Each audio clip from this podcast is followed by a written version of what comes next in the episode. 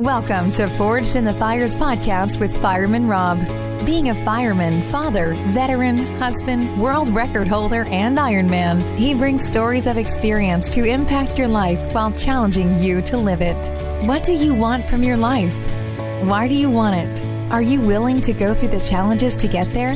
If you have the courage to take that first step, let this podcast be the catalyst to start your fire while you bring the resilience to make it continue to burn. Our lives are made up of moments called right nows. So let's get started. Forged in the Fires podcast with your host, Fireman Rob, begins now.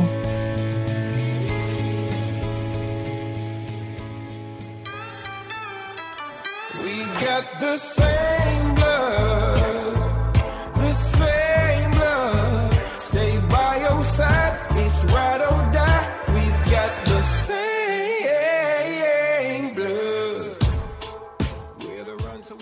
Welcome back to Forged in the Fires podcast with your host, Rob Verhelst, otherwise known as Fireman Rob. I have a special guest here. You know, this podcast is all about inspiring and motivating individuals and giving stories that can really relate. And my next guest is from Wisconsin, the great state, Eric Beach. It's great to have you on the podcast. Well, thanks for having me. I'm excited for this conversation. Always having fun talking to you. Oh, it's a, it's a blast. And so I'll give you a kind of a background about Eric. Eric was a um, U.S. Army veteran, correct? And you did a tour in Iraq. Yeah, back in 2003. And uh, Eric, you know, he's he's a an amazing individual. He uh, took on a challenge of doing an Ironman. Had never done a full Ironman before, but uh, went for the big one in Kona. Did that? Uh, what was that? Back in 2017, correct? Yeah. And then also he started this amazing group that uh, the foundation that I'm a part of as well. But he's the co-founder of Project Echelon. Um, it's about educating, equipping, empowering veterans and their families and the communities to heal through self-discovery and physical activity. Now, Eric, you just have so many things, so many great stories that you know it's almost too hard to pick which one I want to take and have you talk about. But let's start with Project Echelon because that that is a, a passion of yours, correct? Oh, for sure. And and you know, it's one of those things that some of our greatest passions are born out of some of our lowest moments. And for me, coming out of the military, having kind of an identity crisis in the sense that I went to the military as an 18 year old, kind of unfairly asking the military to teach me what a man was. And you don't really get the full picture. You're going to war, so you're not getting the totality of what makes a man a man or a woman a woman. And so I left it kind of more confused than I was when I went in. And certainly war had something to do with it, but I think the the framework for my PTSD and confusion was laid early on in life. But the exacerbating symptom was, you know, the blast from an IED or the loss of life and, and things of that nature. And then thrust back into the civilian world with not really a bearing of where to go or what to do. And so I used drugs and alcohol to self medicate because that's a successful plan for many. you know, as you watch movies, right? That's, Right. that's what you do. But it worked for me in the sense that if I wanted to avoid nightmares and bad feelings, I would drink and do cocaine because I didn't sleep. And then when I did fall asleep after a bender, I wouldn't remember my dreams. So I was like, brilliant. It was healing to you at that point. It did, and that's the funny thing is is when we heal, we just look for what works, even if it's very unhealthy. Right. It seems to work, so we have security in it. Even though it didn't make me feel any better, I still had bad moods, I had bad days. It was just covered by this chemical, Right. you know. And so I ended up, you know, overdosing on drugs, uh, getting a court order to either go to a six months rehab or live with my parents at you know the age of I don't know twenty two for six months, and they moved me to a different city uh, and I restarted. Still made a lot of mistakes and didn't really heal, but made some progress, so it was good enough for me. Uh, eventually met my wife, and that's what uh, would really drive my sobriety in a sense away from drugs. Right. I still abused alcohol, but you know, I uh, was a respiratory therapist, lost my job twice, and that was the start of my spiral where it really got dark Right. again for me with my spouse and my uh, at the time two year old daughter. And Jenna, my wife, was very gracious in stepping up for the family to to make some money by starting our own photography business. That led me to getting into video, which led us to Kentucky to go to school. And uh, I mean, we're glossing over a lot just to get to the the start of but it's a it's a whole journey and i think that's what's the amazing part is like you know, and you being able to talk about this. I mean, keep going because I I know what's coming, but uh, you know, for the listeners, just for you to be able to get to this point of being able to talk about it, that's huge. Oh yeah. And that's where, you know, when we get to Project Echelon, that's been a huge part of it. You know, I I used other programs to heal, like I got a service dog. Uh, you know, and this was on the other side of, you know, my actual suicide attempt in 2008 shortly before I met my wife, I think within a year, which I didn't tell her until this year. I didn't realize she didn't realize how close in proximity my suicide attempt was to meeting her. You know, if she would have known that Wow. and how I was doing drugs up to the week before I met her, you know, that might have sent her running. But, Right. you know, it's, it's weird when you think about the timeline of these things. But, you know, I came out of these situations. We went to Kentucky so I could go to film school, is what it was. And that's where I had my biggest meltdown. Honestly, it was this moment in the truck, the production truck. I was directing a, a eight minute TV series. It wasn't a real one, but you had to script it. You had to work with the cast and crew. You had to direct it. And if you were a second or two over or under, you lost 10% of your grade because in network TV, Oh wow. live production, you have to be on because they owe $250,000 worth of airtime to this advertiser. And if they cut two seconds off of it, well, they just lost a whole bunch of money. So it's very Right. high stress. But you're in this truck, you're got your headphones on. It sounds all of a sudden, I didn't realize it was going to do this. It sounded just like being overseas in the comms on the radio. And you're in this oh, truck. and wow. so familiar.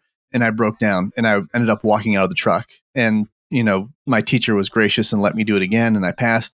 But there was so much in that time in life that broke me down to the point where I had to drop out of school and figure out what the hell I was going to do.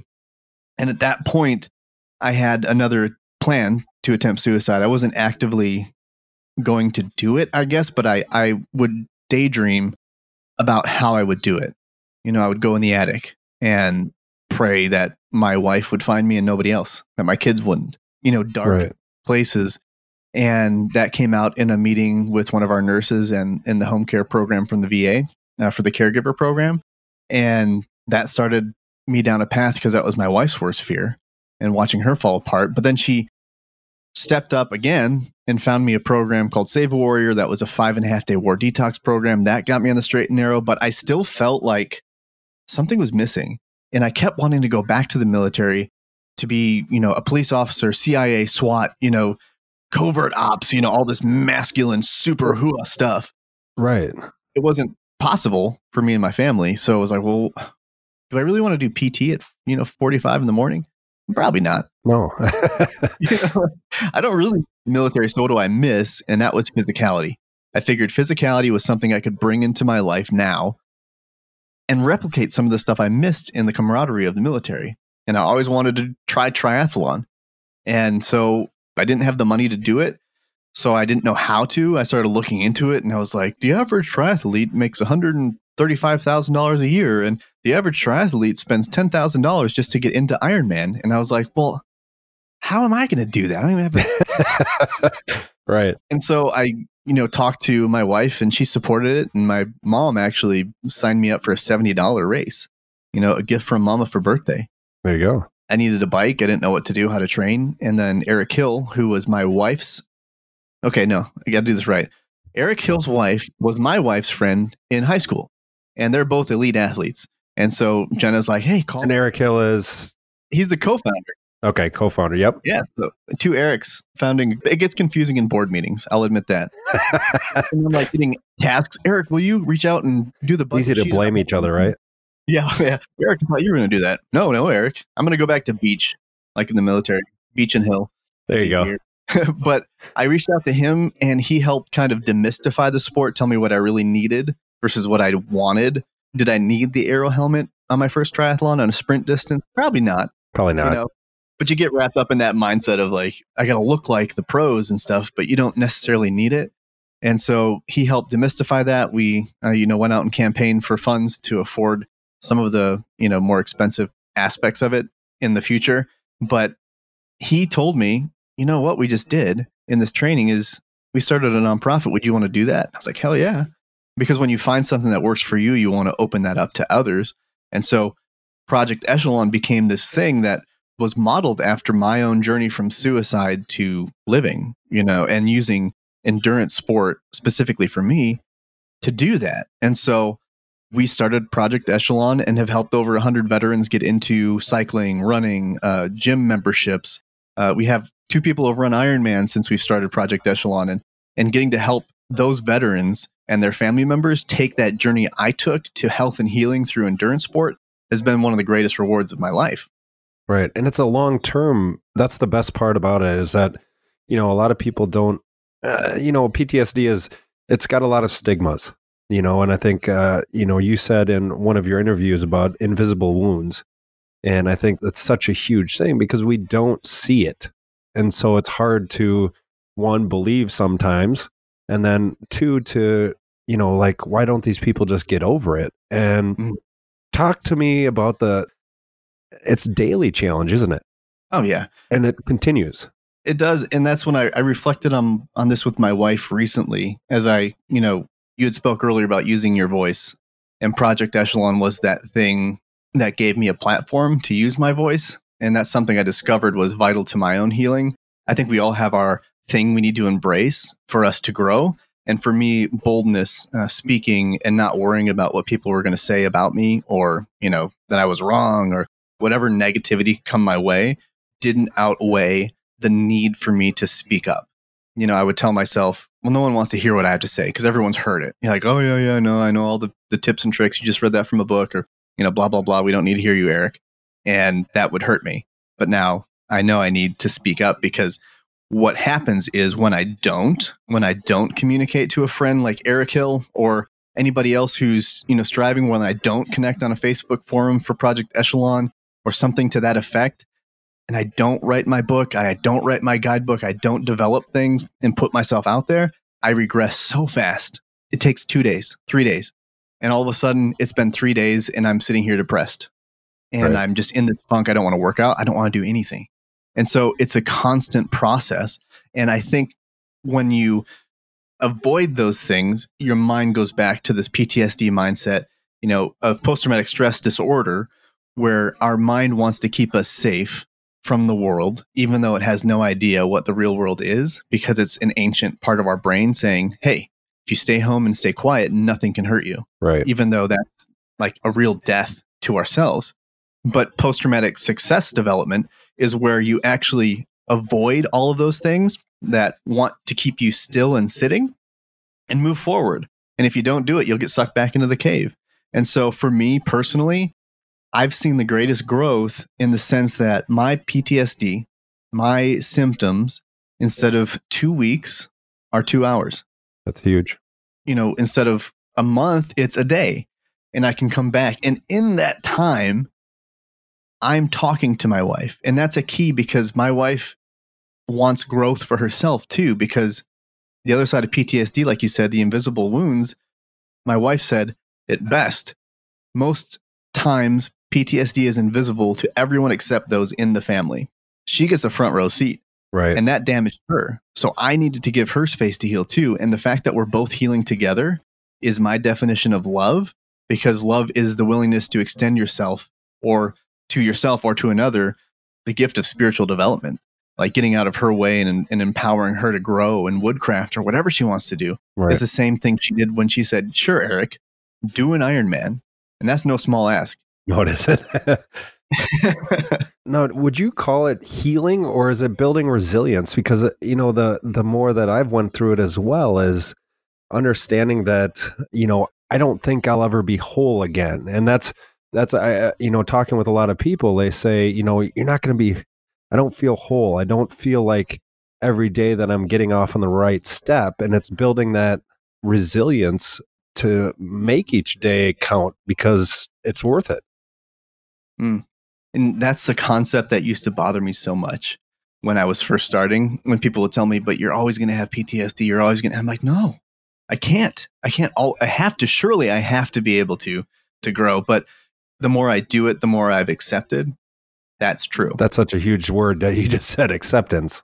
Accept it, and that's been the hugest, the biggest part. Like when you, the hugest. You- I, I didn't just say hugest. I'm very smart saying with wording. We're not editing that Uh, either. Perfect. Uh, but I think the the uh, catalysts one was uh, resilience and one was ownership, Right. and I think those two in pairing have been I would say my two biggest things because, you know, resiliency, I've had to, well, I should say Ironman has been a great opportunity, a proving ground, a, a training ground for resiliency because the race wasn't about a podium or a medal. It was about putting myself into the fires and coming out like gold. Right. You know, it was a transformation and the fact that if I can do this, if I can lean in on this ride that's three, five hours long, I can certainly go and finish the last bit of my writing that I have to get done for my project. Like if I can put myself in this pain, this acceptable pain that's not life threatening, I can realize how tough I am. And that toughness can then transpose itself onto living situations in relationships and not being intimidated by the really successful person I'm standing in front of sharing my heart with. You know, Yeah, and it's interesting because I was watching your Quest for Kona uh, video, and you guys can uh, also watch that on. It's on YouTube. You just uh, search Quest for Kona and uh, look up Eric Beach, and you can hear all about his story.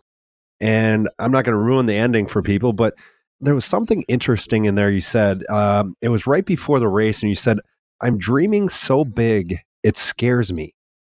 Hmm. Tell me more about that that statement because that's a huge statement. Yeah, that that's something that I've realized if I'm not dreaming big enough to scare myself, I'm not dreaming big enough. You know, a, a dream is something that should be just out of reach of reality. And, you know, I'm not saying I want to go to the moon because I know what it takes to get there. I know the level of mathematics required Right. to get there, and I'm just not that guy. But what you do, when I do, when I dream, when I look at something, I look at something out of reach and it has to be big and it freaks me out so bad when I find my dreams. Like I have a couple right now that just, they are so scary. But all the steps required once you get that dream have to be something you're willing to do. And so if the dream is for me, man, wouldn't it be amazing to be a running back in the NFL? Okay, well, I got to look at that. I've seen you run. That's not going to happen. No, it's not. Have you seen my thighs and upper body strength? No, I'm way away, and I think I'm actually over the age limit Yes. to enter the NFL. I, oh, by far, by far. Yes. So I'm not gonna do that one. Like that's a dream, and it's it's cool and all, but it's not one that I can pursue. I know that. But when I look at qualifying for Kona, that's so scary. And then I look at it like, could I do it? You have to look at the time commitment. You have to, and, and, and I have to be willing to say, okay, for six years, for five or six years, I have to dedicate myself to this. Am I willing to do that? You know, in, writing a book like yourself, you know, like Right. that's scary to because people are going to judge it. They're not going to buy it. You know what? People would Yeah. anyone even care? Who am I to put out a book? Who I'm not Ryan Reynolds or some huge celebrity. Like why even? That's all scary, but that's all overcomable obstacles for me. It's just you have to figure out if the steps to get to that impossible dream are actually possible. And you know, one of the great things, like you know, what you were saying was, you know, like you don't want to go to the moon and, and become a running back. Everything has to revolve around what your purpose is and what your passion is, and that's the hard thing. You know, going back to your military, when you got back, what was your purpose? And that was something that mm-hmm. you were talking about. Is like you didn't know how to find that purpose, and I, I think a lot of veterans have that issue of you leave this it's not a system, but it's a it's a brother and a sisterhood of I know my task, I know my mission, I know my objective. And then you get into back into society and where is it? You know? Yeah. I think that's the hard thing. I mean, can you tell us more about that part of it? Because like when you were talking about your dark moments, when you were talking about suicide, I think there's a lot of people that go, there isn't any light. There isn't a path for me. that's a big one that I've been dealing with now is how to communicate it because I've had you know in the past people would ask me that question and I would be like man I, you know I haven't really sat down and thought about it it's like you just arrived to this point and you're like how did I get here and then you invest and look and, and I was reading something and watching something uh, I don't know if you're familiar with Sebastian Junger but he wrote a book called Tribe Okay. and he talks about this idea that Western civilization is built and set up for depression. And what he means by that is when you look at the tribal situation or the setup, you know, that some indigenous tribes still live in, they're under 35 people. That's what he has found is the largest living unit that a person can live in and be happy. And so we don't have that, you know, but in 35 people, you know who you are. In a unit, you know, of 70, I'm the number one man in the gun. I know my roles. I know my responsibilities. I know to shut up and wait for someone to tell me to to sweep rocks or pick up cigarette butts Right. or the car in the motor pool. Like I know, and then I show up for PT. Like I don't have to think about any of it. I know who I am. I know where I stand. I'm a specialist. I'm a private first class. I'm a sergeant. I'm a first sergeant. Everything is so set up in a hierarchy that your group that you're in is seven people in your squad. Is you know thirty people in your platoon or what? It's, Right. it's a very small unit, and then that 35 people in first platoon is one of three which makes up the 70 or 90 people in your in your company or battery then your battalion is four. Everything is small and it breaks down to a very small intimate unit. And then you go out to the civilization wherein now my small town that i went back to was 67000 people. That's a smaller town Right. for you know the state where I was living in. And how do I fit into that? Where's my identity? And so I find it in my 12 friends who drink and party. Right. That becomes my identity. I know where I stand. I'm the funny guy in this group. I'm the veteran who we joke about, hey, we can get into a fight tonight because Beach is here. You know, that that was my identity. And I was kind of a rebel in a sense and got pulled over, got out of a ticket or something, and that was heralded. I was scared, but I go to the party and people would be like, Oh my God, that's so epic. Tell the story about that time you got pulled over and didn't get a DUI. That became my identity. Crazy. And so you have to find the right group of people and get away from your identity found in that group. And that is so hard because you're breaking away from the pack, which, if you're a wolf, means death Right. because you have to be in that pack. So you're, a, you're literally fearing death and breaking away from what you know to try to find through anonymity. Because that's what it is. We're around people all day, social media or on the streets. We don't know any of them. So we're by ourselves. That's not how we were meant to be. We were meant to be in small groups. So you have to find your tribe. And Project Echelon is very much my attempt, successfully, I'd say, to create tribes of people within the, uh, I don't know, tribe of endurance sport, you know? Right. And it's not just triathlon. I think that's a great thing for any veteran out there that's listening to this podcast and, and says, you know what? I'm looking for my tribe. I'm I'm looking to help my inner voice speak better to myself. Project Echelon is is that outlet. And you know, the the thing with Project Echelon that I love is is that there's the ability to be yourself there. And I think hmm. that's the big thing is find your path through endurance sports and find others that have that same feeling that you may have. Yeah. And that's very true. And that's another growing experience for me was the letting go of it has to be done the way I did it, that you have to follow my path. Because when you first find something that works, you kind of want to shove it down everyone's throat and not give them a chance to make it their own. And that's a growing experience. And I, I truly firmly believe that the physicality of what you do, and I'm saying it could be yoga, it could be a 5K, it could be, you know, just a running, a biking event, it could be swimming, it could be weightlifting, uh, you know, anything like that that moves your body and releases those natural chemicals and the endorphins and dopamine and all of that. It allows you a very wonderful partner in challenging some core beliefs you have about yourself because that's where it's really tough to sit with and challenge yourself with like, okay, I can't control anyone out there. Right. So what's my part in this problem? What's the boundary I need to set that got me into this mess in the first place? And when you're out on a bike ride or running and you ask yourself and reflect on those questions or shortly after the end of the run, you have dopamine in your system and you don't beat yourself up so much. You can ask yourself those questions and actually move on to and discover where you need to go for your next stage in healing. And you're not so alone because then you can throw that against the group and say, Hey, I'm feeling this way. Is this valid? And then people can then say, Hey, me too. That powerful word of me too is hard to find in, in an echo chamber because it's your own. And that ability to, or I guess you could say that courage to say that you feel this way. Because I think there's a lot of people, you know, myself included, for a long time, you feel like you're damaged and you don't want to say anything. You don't want to say that, you know, I'm feeling this way uh, because people are going to look at you different. Mhm. And so you're you're saying, how did you get to that point in that internal conversation? Because that was the same with me. Is like get to that point of that internal conversation to say, it's okay to be vulnerable and say that you're not feeling the best. You're not feeling like you are worth being around. Yeah. And I think this harkens back to my favorite quote, which is from Marie Oliver, or Mary Oliver, I'm sorry, which goes something to the effect of someone I loved once handed me a box of darkness, and it took years, but in time I realized it too was a gift. And I'll break that down because it's a beautiful quote, but it sounds scary. Great quote. When I left the military, to your point, I was labeled as no longer effective.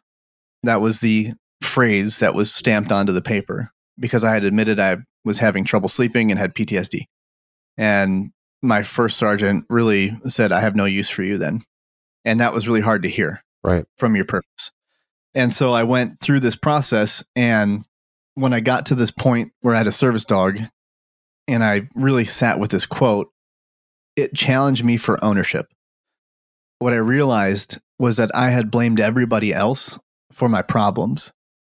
And I needed to own my part in all that I did because there was nothing that I could do to anybody else that was going to make me feel better. And to get to that point, it took conversation. It took me and I and I'll say that it was not forced on me, but you know, losing your job and having a wife who cares about you and pushes you and wants the best for you gave me the confidence and who didn't judge me. Like my wife, I drug her out of bed in a nightmare. You know, woke up and she woke up to me like grabbing her ankles and dragging her out of bed. That was scary. Right. You know, she didn't want that life, but she didn't run away from me. She the reason I married her when people say why did you fall in love with your wife was because she was one of the she was the only person in my life that didn't run away from me That's yeah. and to have that kind of love was so empowering because I wanted to honor it. And so I had to look at myself and open up to mentors.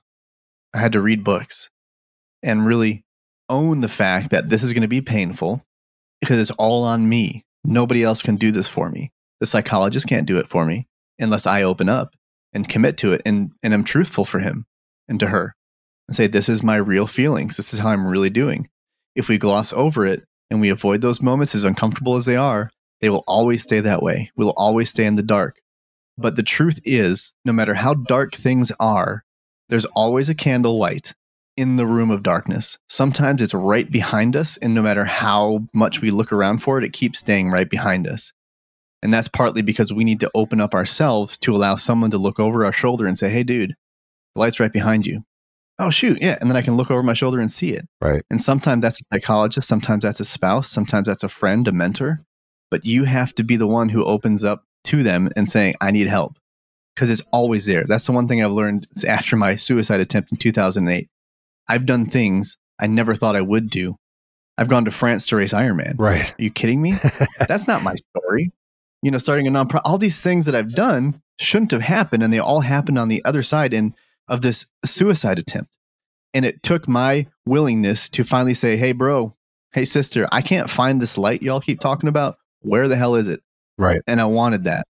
And then I found it. And I've always been able to find it since because I know the tools I've developed over nine years or however long it's been. I, I love that story because it is developing those tools, and at the same time, it's it's finding that light every day. And I and a lot of people are like, "Oh, that's exhausting." I, I don't. Well, life is worth it, like you said. Yeah. Who'd have thought? Well, you would have never thought that you would have gone to France to race in an Ironman. No. But No way. it takes every single day. It takes work. It takes work. And you know talking to people i know a lot of times people uh, hear these stories and they go well you know i've never been in the military. I've never been in the fire service. You know how does this relate to my life? And you know it doesn't have to be those extreme circumstances. You know depression or you know fear is in everybody's life from Mhm. teenagers to people in their 70s but like you're saying is it's that that internal conversation. What would we say was the biggest thing for your internal conversation that you ask yourself maybe daily to get yourself on the right path? The biggest thing and i read a book called emotional intelligence by daniel goleman and it's become one of my biggest tools. And what emotional intelligence is is the ability to understand the truth of our emotions. And so i've i've always asked myself this when i feel something i use strong emotional response to be my guiding rod or divining rod instead of finding a well i find the truth to what the emotion is trying to tell me and so what i have told myself is when I feel something, I say, remember, feelings and emotions never lie, but they don't always tell the truth. So I have to look at the emotion that I'm experiencing because that's truthfully the most I get pulled out of my success is a strong emotion, whether it's anger or despair. Those are the two most common. And if it's despair, I tell myself, stop. Because and I'll say this too, it takes time to catch it, right? Because you don't like, oh, I'm I'm feeling despair. Let me sit down. Sometimes it's like two hours have gone by and I'm like, whoa, whoa, whoa, whoa. We're doing that thing again, guys, where we think everything's horrible and we're gonna fail and now we're not gonna talk to anybody. So when despair is present, I always ask myself, what is it that I'm doing that I need to stop doing? Or what is it I'm not doing that I need to start doing? And what that is, is despair is this emotion that hits me and, and us when, and I say despair because it's not depression. I say depression as a clinical uh, a diagnosis. Right. This is a chemical problem in the brain. So when we talk about depression, a lot of times we're talking about despair. So that's why I say despair. Despair is often the fact our emotions trying to say, hey, you're being that person that you aren't. You're wearing that mask. Or, you know, your old habits that prevent you from discovering your authentic self are present. So we're we're kind of trying to kill that false self. And it's not really kill the physical self. That's where the call to suicide can get really muddled for me as I was trying to kill the fake person I had become, not my real self. That's a huge statement. I love that. Yeah. So that's what I always ask myself is what is it that's trying to die in me or grow in me? And sometimes it's an eating habit. You know, I need to stop the way I'm eating because I'm not going to get to my goals if I don't. But I have to understand why do I eat the way I do? Or, you know, what is it I'm trying to avoid through food? Or what is too hard? And and then it's usually, hey, you're putting yourself out there. So we're trying to protect you from it, man. And I'm like, no, I don't want that protection. That's like death to me. I have to go do this. So right. I feel that I can make choices or if I'm angry, you know, what what is it that I'm angry about? What unmet expectation is happening? Why do I deserve it? Like I would get angry about being with elite athletes through Project Echelon because they're so good and I'm so not. And then I had to say like, but why? Why do you feel entitled to it? You know, like you're not training like them, you're not eating like them, you're not recovering like them. Why should you perform like them? And then you have to own that. That's where ownership comes in where it's like, okay, scale back to reality. What steps are you willing to do what are you willing to do to get out of the dis- despair and actually make forward progress? So that becomes my biggest thing. And I'll tell you this a lot of times, what we do if we're willing to sit and track it back is a decision we made before the age of eight. Wow. So a lot of our worldview is formed by age eight or nine. So if you've never been to war, it doesn't matter. I didn't go to war at eight. Right. some people were in abusive households, whether their parents weren't there for them or whether their parents were there but were verbally and physically abusive, or whether their parents were overindulgent and gave them everything they wanted. Those are all things that set us up to be very confused and very uncomfortable in this world. Right.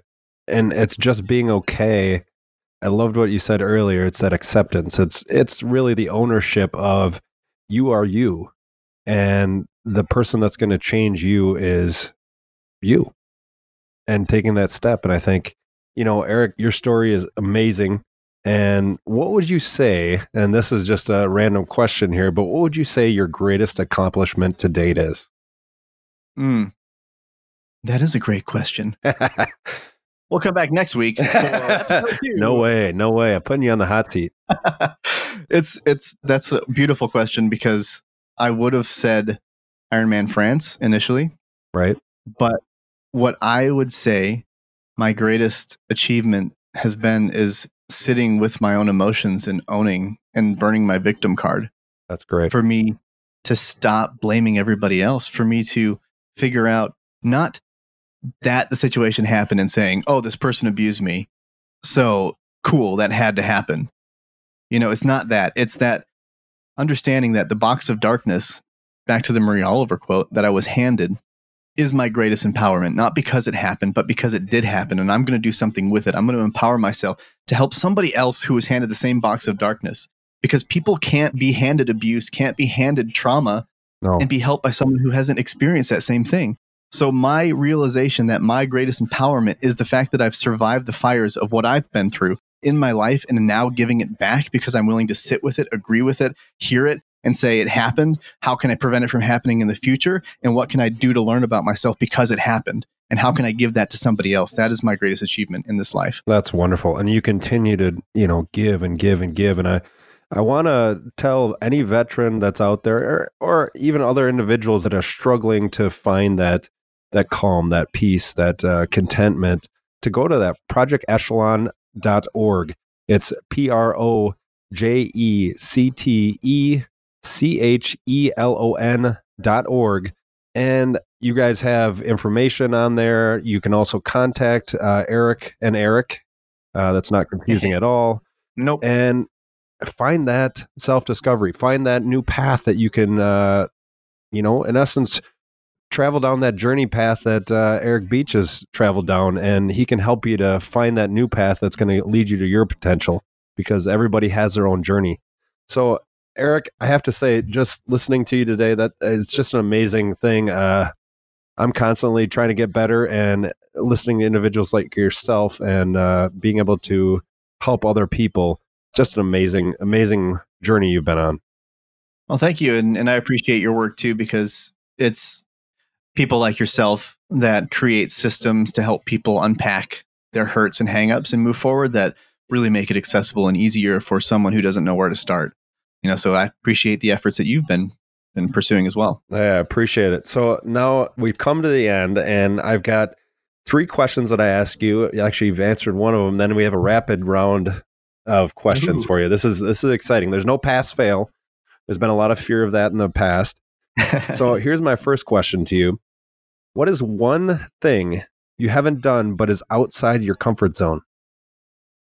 Hmm. One thing I haven't done. Oh man, I want to say this. This will sound vain, but I want to go on an audition for a movie because that sounds wildly uncomfortable to put myself in front of someone and actually let them judge me based on my appearance and my ability to embody a character. Are you thinking a romantic comedy? You know what? I don't think I could do it. I never saw myself as a leading man. Maybe, maybe like the best friend. Okay, okay.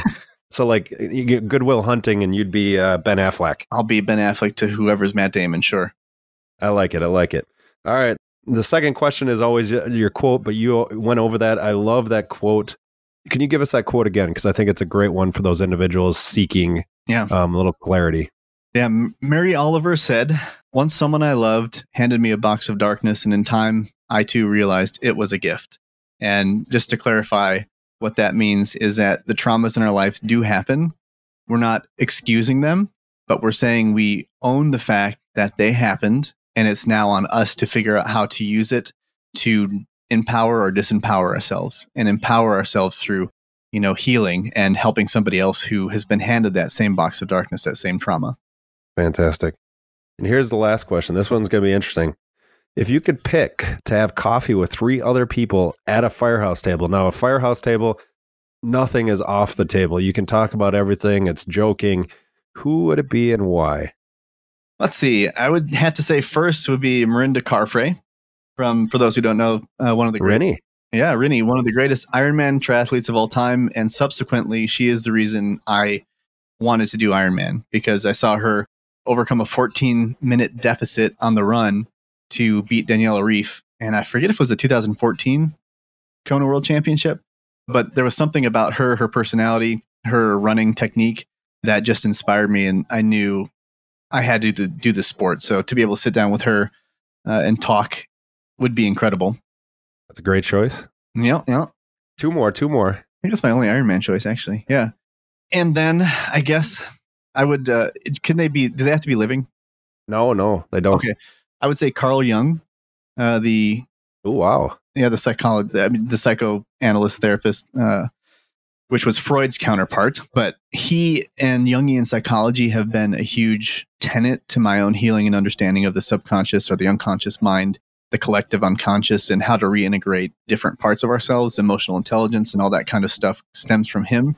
So I feel like he had so much more to offer that you know but you have to you get old and you die so i'd be curious what volume two would be what he's learned in the and then um i think the last one oh it's it's really a toss up between two um ah, it's in the movie so it would either be ron howard or ryan reynolds and i Oh, think wow. I'd probably I'll just the reason for both is Ryan Reynolds seems like the ultimate actor humorist type person that Right. is humble and I just really want to know how that works how you can go to that level of achievement and notoriety and still stay seemingly amazing I don't know Yeah. just like the person I could be friends with versus the elitist like a Tom Cruise or something like that, where I'm like, yeah, we're pro- we're not going to be buddies. I don't think. Yeah. And Ron Howard, he just gets movies in a different way. I think it'd be really fun to work with him on a movie if I wrote a screenplay right. because he gets story and I don't know. I'd want to pick his brain about that. So I, that, would, that would round up my three. That's a good coffee house, uh, a firehouse uh, coffee session. I think a bunch of them would talk a lot with uh, enough coffee in them too. Yeah, they're diverse enough. It'd be interesting to see the common thread. It would be me, I guess, if I think about it. Oh, by far. it is your coffee table. All right, now we got the rapid round. I- I'm going to just give you two things, and you just got to pick one. Okay. Okay. All right, here it goes. Ready? Mhm. Paper or plastic? Paper, Super salad. soup. McDonald's or Taco Bell? That's the hardest one. Uh, Taco Bell, Camping or hotel? hotel, Flyer drive? Mm, eh, fly. Sleep in late or wake up early? Sorry, Jocko Willink. Sleep in late. Run or walk? late. So I get up late. I like it. I like it. I'm the same way. Yeah. Run or walk? Oh, run. Partly sunny or partly cloudy? Partly cloudy. Ah, Yeah. fire or water? Water. Sorry. Use porta potty or continue to drive run to a physical bathroom? Uh, porta potty if I'm lucky enough. That a boy. Coke or Pepsi? Coke. And go big or go home? Go big. One of my friends said to bite off more than you can chew and figure out how to swallow it later. I love it. Well, Eric Beach, it's been a fantastic journey here. I, I appreciate everything that you have. If you want more information from Eric Beach and uh, his story, go to projectechelon.org. He's also a uh, film producer. If you're looking for something, it's Vera Volte, right? Yeah, Vera Productions. hmm And uh, he is a fantastic individual. Thank you so much for your time, Eric, today. And uh, definitely look forward to talking to you again. Yeah, I appreciate it. It was a blast. All right. Thanks for listening. This has been Fireman Rob, Forge in the Fires. Thanks for listening and supporting the Forged in the Fires podcast with Fireman Rob. Remember, don't forget to like and subscribe to this podcast, and please share this episode with a friend or family.